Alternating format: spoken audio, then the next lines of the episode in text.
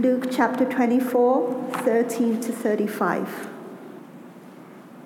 Now, that same day, two of them were going to a village called Emmaus, about seven miles from Jerusalem.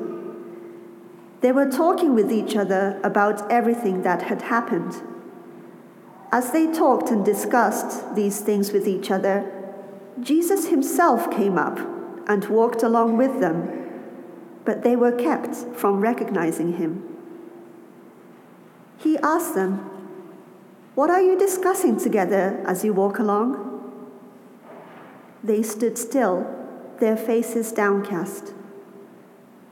One of them, named Cleopas, asked him, Are you only a visitor to Jerusalem and do not know the things that have happened there in these days? What things? he asked. About Jesus of Nazareth, they replied. He was a prophet, powerful in word and deed before God and all the people. The chief priests and our rulers handed him over to be sentenced to death, and they crucified him.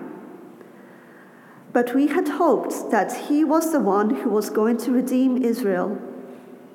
And what is more, it is the third day since all this took place. In addition, some of our women amazed us. They went to the tomb early this morning, but didn't find his body. They came and told us that they had seen a vision of angels who said he was alive. Then some of our companions went to the tomb and found it just as the women had said, but him they did not see. He said to them, How foolish you are, and how slow of heart to believe all the, uh, all the prophets have spoken. Did not the Christ have to suffer these things and then enter his glory? And beginning with Moses and all the prophets, he explained to them what was said in all the scriptures concerning himself. As they approached the village to which they were going, Jesus acted as if he were going farther.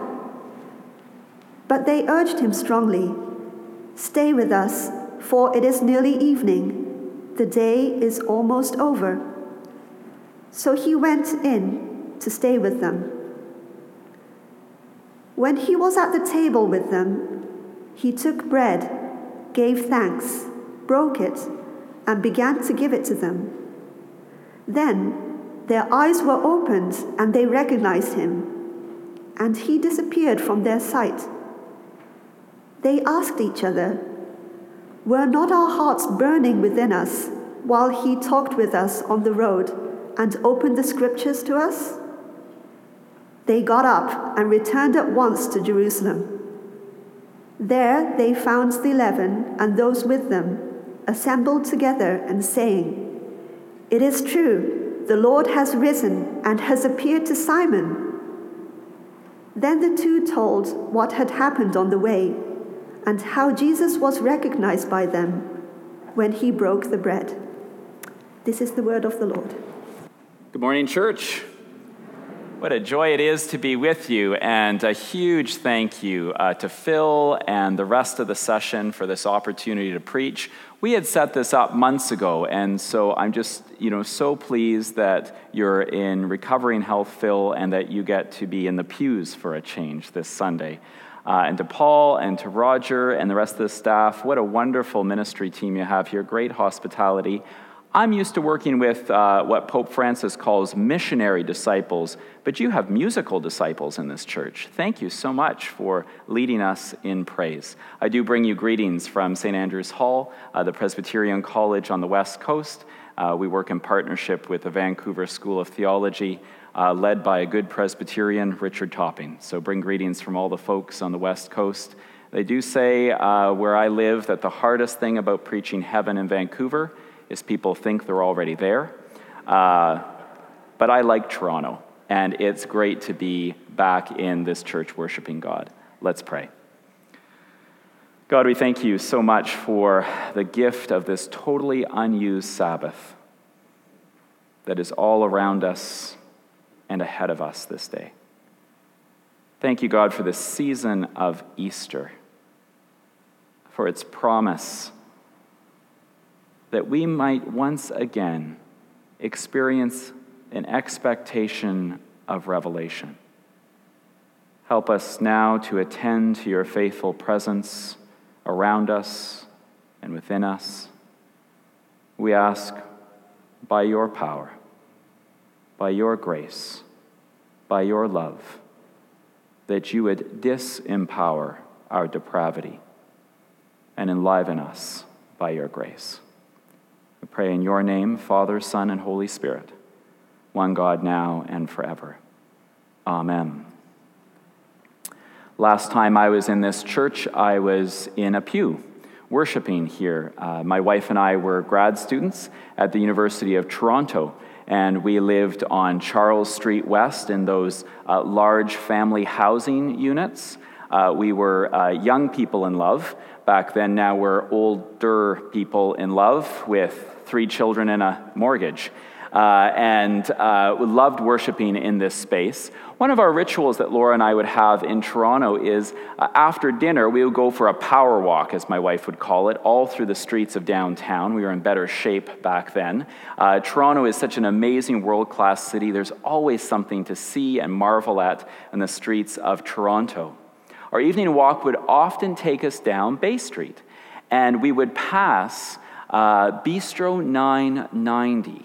I think it's still around. At the time, we would always, as kind of starving students, walk past the, uh, the front windows and see these very classy people with their beautiful French food and French wine. And my wife would uh, drop subtle hit, hints like, um, You should take me there sometime, she would say. Uh, and so I would save up my meager youth pastor funds uh, and from time to time, uh, if I could afford it, I'd make a reservation. I'd say, uh, let's get dressed up tonight. I'll put on my suit and you put on a dress, and we're going to go to Bistro 990. We actually only did it once, we could afford it. We went to Bistro 990 and had a lovely meal. We scanned the menu for the cheapest items we could possibly order and just kept ordering jugs of water. The waiter was not impressed. And partway through our meal, I froze and I held the fork in midair because I heard the voice. And I leaned slowly out from where I was seated, and there he was, the body to match the voice. Only two tables over was Patrick Stewart. Now, if you know Patrick Stewart, Maybe you're not a Star Trek fan, but he's a great Shakespearean actor with that rich, deep cadence and tone to his voice, right? Uh, if you don't know him, you can look on YouTube, watch him reading Taylor Swift lyrics. It's fantastic. Uh, and, and he was uh, out for dinner with a friend, and I was just amazed at this voice that I recognized. And, and I leaned back and I said to my wife, Laura, I love you, but if that man over there comes to our table and says, Commander Lockhart, there is trouble in engineering, I will follow him wherever he goes. Not my best moment in marriage. Now, I am sure, I am sure that there would be a famous Hollywood voice that you would recognize if you heard it, right? And, and if not, then surely a loved one, a family member, a, a parent's voice, a spouse, a child, or a, a beloved friend, if you didn't see them, but you just heard their voice, you would recognize them. That's why today's scripture reading is confusing, and it has been for me for a long time. This is kind of Easter 2.0, right? The, the resurrection stories are glorious, and last week around the world, billions of human beings celebrated the truth that God raised Jesus from the dead for our salvation. Last week I was preaching in a lovely little spot, Abbotsford, British Columbia. I was preaching at Calvin Presbyterian Church. As a, a professor now, my greatest fear going into teaching in the seminary is that I would lose touch with reality. That's right here in the local church. So Stephen Farris, who appointed me, said, Oh, well, I preach every Sunday, and Richard Topping does. You should do that too. So I hop around to different churches every Sunday, and it's amazing to see what God is doing in local churches. Last Sunday in Abbotsford, we looked at the resurrection story according to Matthew's witness. And in that story, the tomb is empty, of course, but the women who go actually encounter Jesus. They hear his voice, they recognize his voice, and they see him. I was sitting in your first pew looking over at this beautiful stained glass window that depicts that scene. Look at the risen Christ meeting the female disciples in the garden. Luke's story is a little different. The stone rolled away, the tomb empty, two angelic messengers right? God's messengers, the Malach of God, come and declare the resurrection to be true. And they run and tell others. And the male disciples are confused. They're not sure what to make of this. And just as we're trying to, to process head and heart what is going on in Luke's telling of the resurrection, he doesn't even let us catch our breath. For the next scene, we're moving, we're power walking. We're on the road to Emmaus. Emmaus is a little village. It's actually more of a mid sized administrative town, according to some records in Jesus' day, seven miles outside of Jerusalem. I think I've been there, but no one's really sure. I lead pilgrimage tours regularly to Israel, and I went this last January to one of the sites of Emmaus outside. See, the trick is there are three biblical sites that claim to be the real Emmaus. And it's strange, but the guy in the gift shop at each one swears that that's the authentic site. I don't understand. But it's a village somewhere seven miles outside of Jerusalem. And Cleopas is on the road. Cleopas and who? It's kind of unfair. It's a trick question. We don't know the name of the other disciple. And there are some who have suggested maybe this was a little device of Luke and his community writing down these stories of the resurrection, because maybe we are supposed to insert our name beside Cleopas's. We are on the road to Emmaus. These disciples are walking along, and a stranger comes and greets them and walks along with them. They don't recognize him, but they size him up to make sure he's safe. And traveling in larger numbers is a good idea, right? So they continue to walk along now, the three of them. And this stranger makes inquiries as to what they are talking about. And these guys are amazed that this stranger has not been following the events that everyone's been talking about in Jerusalem during Passover. It would, it would be like being in Toronto today and being unaware there was a Maple Leafs game tonight. Like, it's just not possible, right? Okay. And, and so they, they are walking along and, and they start describing to this stranger what has taken place with their rabbi, their friend, Yeshua. They tell the story of Jesus. But this is surely a moment. I think of it as like an exegetical off ramp when as a pastor, when I lead Bible studies, I often think when I'm looking at the text, where are people in this Bible study going to check out and say, you know what, Ross, this makes no sense. I'm out. Like, thanks very much, Pastor, but this doesn't make any sense. And this is surely over the years where I have seen people check out. They're like, how can these guys not recognize Jesus? Has anyone ever wondered that? Now, you know, you could make the case we're not dealing with an A class celebrity disciple here, right? We're not dealing with a Peter or a Matthew or a Mark. I think it's fair to say Cleopas is more of a B class celebrity disciple, right? If you were collecting Bible trading cards, uh, Cleopas wouldn't be worth that much, right? Okay.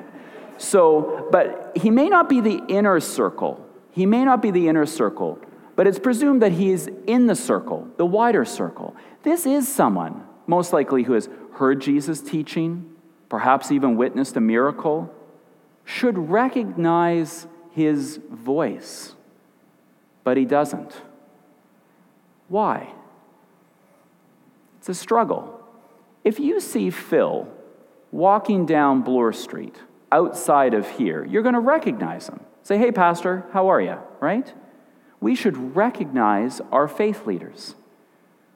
Years ago, I was serving a congregation in Vancouver, and I got some free tickets to uh, the Canucks game. We do have a hockey team on the West Coast. I, I, I know it's, don't want to talk about it. And uh, got free tickets, not surprising, to the Canucks. And I took my son, Jack, who's sweet as pie, I love him, he's a great little guy, and we went to the Canucks game. And we're walking out during the first intermission. And there's a rather official looking woman there in a Vancouver Canucks golf shirt. She has like the McDonald's drive through headset on and a clipboard. And she stops me and she says, Excuse me, sir, but would you, during the next intermission, like to go out on the ice and play a game? And I thought, oh, okay. And I thought, oh, I've got my son with me. No problem. He can stay with me when you go out. And I, and I struggle a little bit more. And then, being a Winnipegger, being a prairie person, she said my favorite phrase You could win free stuff, she said. I said, absolutely, I'll do it. So the next intermission, I find myself stepping out at Rogers Arena on the ice, and I have this massive inner tube, inflatable inner tube, that I, I've been given. And I have to roll it down the ice and hit a target at the other end. And the guy on the Zamboni is just like, come on, let's get this over with. I got to clean the ice.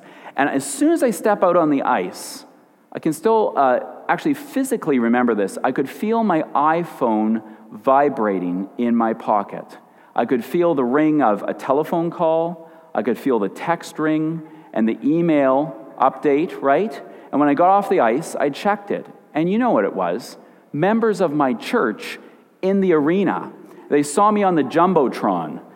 Messages like, Pastor, why are you on the ice? Hit the target, Pastor, you missed. You know, these kinds of things, right? You should recognize your faith leaders when you see them, but Cleopas doesn't. Why? I think there's a hint, I think there's a clue inside the scriptures today. I think it has to do with the way in which Cleopas was seeing the world. I've always been hard on Cleopas, and I've preached a few sermons in my early ordained life. Actually, I've preached a lot of sermons in my early ordained life that I wish I could have back. But um, the ones on Cleopas in particular, I think I was too hard on him. Uh, God corrected me on Cleopas a number of years ago when I was ministering in eastern Ontario, and I was waiting in the basement of Union Station uh, for my Via train back home. So a big, long lineup of people. You, you know the queue, how you wait there. And uh, being a prairie person, I, I talk to people. I, I, talk to strangers. I know you're not supposed to in Toronto, but I, I, do. I do. So I was standing there with my, my little duffel bag, and there was a rather distinguished looking older gentleman beside me, nice suit on. Uh, and I started chatting to him. And, and if you were to talk to someone you don't know, what would you talk about? The weather, right? And then hockey, right? Those are safe subjects. So we talked about the weather as we're waiting in this lineup, and then we started talking about hockey. And now that, unlike this year, was a bad year for the Leafs. And I started to offer my advice on how the Leafs could be better. You know, if you only played this player instead of that player, and if the coach would only use this play instead of that play, and we're talking like that, and, and the stranger beside me just nodded along in his kind of distinguished way, the line starts to move, we get to the front and I say to him, Well, it's been great chatting with you and all the best on your trip to Ottawa. And I don't know if you hear this a lot from people, but you look a lot like Gordie Howe. Guy puts down his bag, he puts his hands on his hips, and he says, I am Gordie Howe. how foolish, how slow of heart. I had been talking to Mr. Hockey for a half an hour, giving him advice on hockey.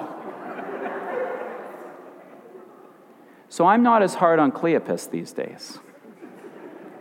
He walks along with Jesus and is telling Jesus the story of Holy Week and about the passion of Christ. And Jesus opens up the scriptures as they walk along. And as they get to Emmaus, it is as if Jesus is about to go on. The sun is setting, a hospitality code kicks in here. They, they should invite him in, and, and they do, but in that time, you shouldn't readily accept. You kind of do this little dance like, mm, no, thank you. Uh, the only thing that I can think of that lingers in our culture like that is think about the last time you went out for lunch with a friend. What happened when the bill arrived? Let me get this. No, no, no, let me get this. And you go back and forth until finally some person says, oh, thank you very much, right? Or you rip the receipt in two. Exactly. So this is going on. And finally, Jesus is invited in, and then something really strange happens. Something really strange. And it has to do with Jesus and where he sits. Jesus does not sit in the place of the guest, but of the host. Think about when you go to someone's house for a dinner party. When it's time to sit at the table, you don't just sit down. What do you say? Where would you like me to sit? Right? Because what would be like the kind of most embarrassing thing? If you sit in the place of the host or hostess, right? But Jesus takes the place of the host. He blesses the bread and he breaks it. And in that moment, he is recognized by Cleopas and his friend. You see, I think right in the text we get a sense of why Cleopas and friend do not recognize Jesus. They have this phrase, I love this phrase when they're retelling Jesus, who they know as a stranger, about the events of Holy Week. And they say, We had hoped dot, dot, dot. They were just grief stricken with the death of Jesus. As a pastor, having served from Halifax to Vancouver, I think of everything in between, of sitting with fishermen in Dartmouth, Nova Scotia, as a pastor with them, Canadian Forces soldiers when I served in Eastern Ontario, deploying to Afghanistan my first church was in northern Ontario with pulp and paper mill workers, or a business elite in Vancouver. Very different lifestyles. All of them, when they have honest conversations, talk about disappointments. Disappointments in themselves, in others, and if they're really honest, in God. It was as if Cleopas and friend were looking at the world with a Good Friday gaze. And now, in the breaking of the bread, they are seen through a different lens. It's a doxological lens now. They have Easter eyes. Missiologist David Fitch has a, a new book out that I think is terrific called Faithful Presence. And in it, he talks about our role as missionary disciples and the three tables that we need to attend to. The first one is right here. It's what he calls the close table, not closed with a D on it, but close, as in come closer. And here at this table, Jesus is the host. We are the guests, just like Cleopas and friend in Emmaus. And when we are blessed and strengthened through word and sacrament and sent out, we return to our tables in our apartments or our condos or our homes, or maybe it's just a little coffee table in a student res room somewhere at U of T. Wherever we call home, now, according to Fitch, we become the host. And we invite guests, Christians, non Christians, invite them together, and we are always attending to God's faithful presence in that place and naming it naming the reality of the Father, Son, Spirit activity at work in the world. And then Fitch says there's a third table, not here in this closed circle, not at home in what he calls the dotted circle, but the half circle of out in the neighborhood and the community. The coffee shops, the hockey rinks, wherever you find yourself. And Fitch says the mistaken mission that often is made is we think we go out into the world in that sense as the host with power and authority. Don't sit there, sit there kind of thing. But we go out, he says, as guest, open handed, eyes wide open to name once more God's faithful presence. Vancouver missiologist Alan Roxburgh calls that being a detective of divinity. You look for God's activity and you name it in the world.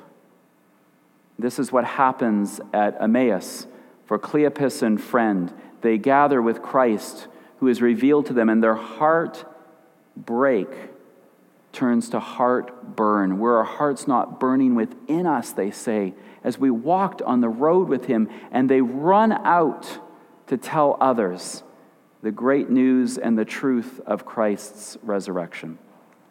And so, too, for us, friends, this day, as we prepare to leave this shell of worship, we go forward to host in our own homes and to be a guest with good news in the wider community, to declare with Easter eyes the truth of the resurrection, so that God may be glorified, that Jesus may be recognized, that the devil would be terrified, the church energized, and all creation sanctified until the kingdom comes.